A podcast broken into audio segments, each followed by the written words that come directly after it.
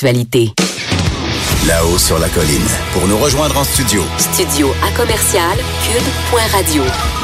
Appelez ou textez 187 Cube Radio. 1877 827 2346. C'est lundi, donc euh, c'est le jour de notre entretien hebdomadaire avec Joseph Facal, professeur au HEC et chroniqueur au Journal de Montréal. Bonjour Joseph. Bonjour Antoine. Alors, euh, tu rentres de Berlin. Euh, tes, tes impressions rapidement sur euh, la capitale allemande à, l'ère post-Merkel, si je puis dire? J'ai trouvé que c'était une ville absolument extraordinaire pour laquelle j'ai eu un énorme coup de cœur. Euh, je confesse que c'était la première fois que j'y mettais les pieds et moi qui euh, ne jurais jusque-là que par les quatre grandes Paris, Londres, Rome et Madrid, je dois dire que Berlin ne donne pas sa place pour un tas de raisons, notamment l'extraordinaire mariage de la modernité et de la tradition et cette façon absolument admirable avec laquelle le peuple allemand regarde droit euh, en lui-même dans, dans, dans son passé, euh, Ah sans, oui. sans tabou ni rien. Euh, vraiment, j'ai trouvé ça absolument extraordinaire. On ne pense pas là-bas que pour se tourner vers l'avenir, il faille cesser de parler du passé. Au contraire, le mémorial de l'Holocauste juif, l'exposition sur le fonctionnement de la Gestapo, le parcours mémoriel le long euh, du tracé du mur de Berlin, tout ça est fait avec une transparence et une honnêteté intellectuelle absolument admirable. Bien, ben, on pourrait en parler longtemps, mais il y a un autre sujet qui t'intéresse aujourd'hui, c'est la différence de traitement de l'affaire SNC-Lavalin entre le Québec et le Canada. Donc revenons euh, ici, euh, même si tu as les pieds là-bas, tu as, la tête pas mal au Québec et au Canada toujours, et on, il semble qu'il y ait deux planètes pour ce qui est de SNC-Lavalin. C'est c'est ce que tu veux faire ressortir aujourd'hui. Absolument, Antoine. Je crois qu'au Québec, personne ne minimise vraiment l'affaire. Tout le monde sent, sous réserve d'en apprendre plus, que c'est une grosse affaire. Mais je ne sens pas chez nos commentateurs le genre d'hystérie qu'on voit dans le National Post ou euh, dans le Globe and Mail. Euh, nous réussissons à davantage que garder raison. Pourquoi? Et là, je te soumets quelques hypothèses qui euh, peut-être te conviendront ou pas. La première, c'est que je crois que le Canada anglais, je généralise, souffre du syndrome McLean's. C'est-à-dire que eux sont convaincus que le Québec est la province la plus corrompue. Et donc, comme SNC Lavalin vient du Québec, ah ah! Ouais. ça ramène chez eux cette certitude qu'on sait bien eux autres. Et si la même affaire était arrivée à Talisman, à Kester, à McCain, à Weston, je pense que on serait moins en haut des rideaux. Je crois Ah que ouais. derrière SNC Lavalin, c'est aussi une, une nouvelle manifestation de, ben, de Québec bashing. Mhm. Euh, ensuite, est-ce pour ça que est-ce pour ça, euh, Joseph, que que Trudeau est si coupable aux yeux des médias dont tu as Ah. parlé euh, et, et de l'opposition officielle, là, qui est, le, le, le Globe et le National Post ont carrément dit que Trudeau avait perdu l'autorité morale pour gouverner. Quant au chef conservateur, l'opposition officielle, on a réclamé sa démission, euh, ni plus ni moins. Ben, je, je, je, je, je- je pense, Antoine, que dans un premier temps, dans un premier temps, attendons la version de Justin Trudeau. Il va s'exprimer cette semaine. Attendons de voir ce qu'il va dire. Pour le reste, élection anticipée. Soyons sérieux, là. Il y a des élections le 1er octobre.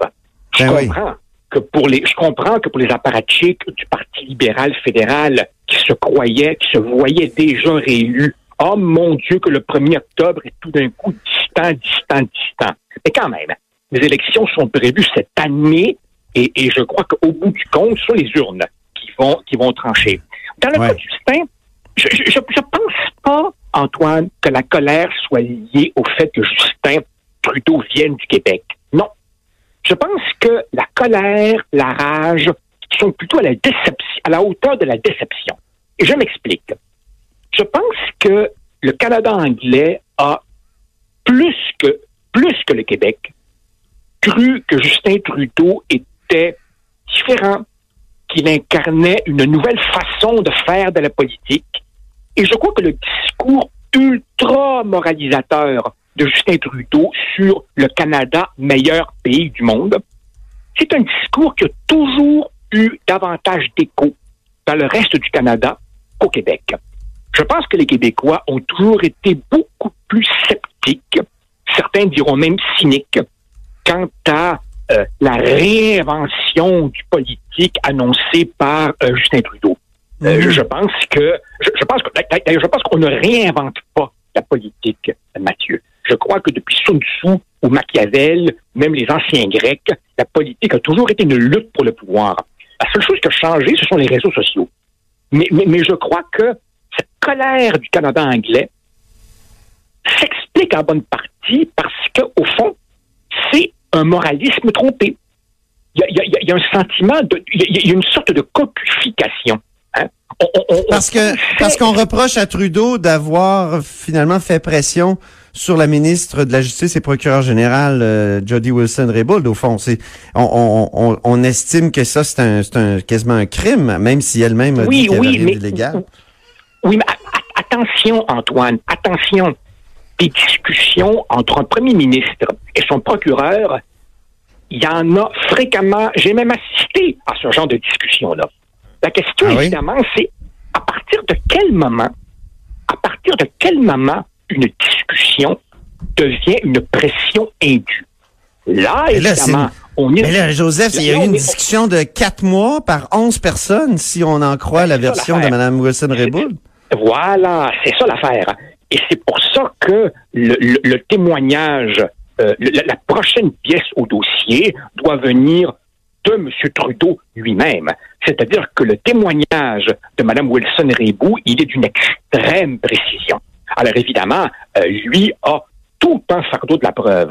Effectivement, ça paraît très mal. Ah mais, mais, mais, des discussions entre un premier ministre et, et, et, le procureur général du gouvernement, ça arrive. La question, c'est jusqu'où? Et, et, une autre chose me frappe aussi dans cette affaire, Antoine, si, si j'ai encore un instant, c'est à quel point, dans ce que j'appellerais les deux narratifs, celui du Québec et celui du Canada anglais, il y a véritablement deux imaginaires très, très forts au cœur de l'affaire.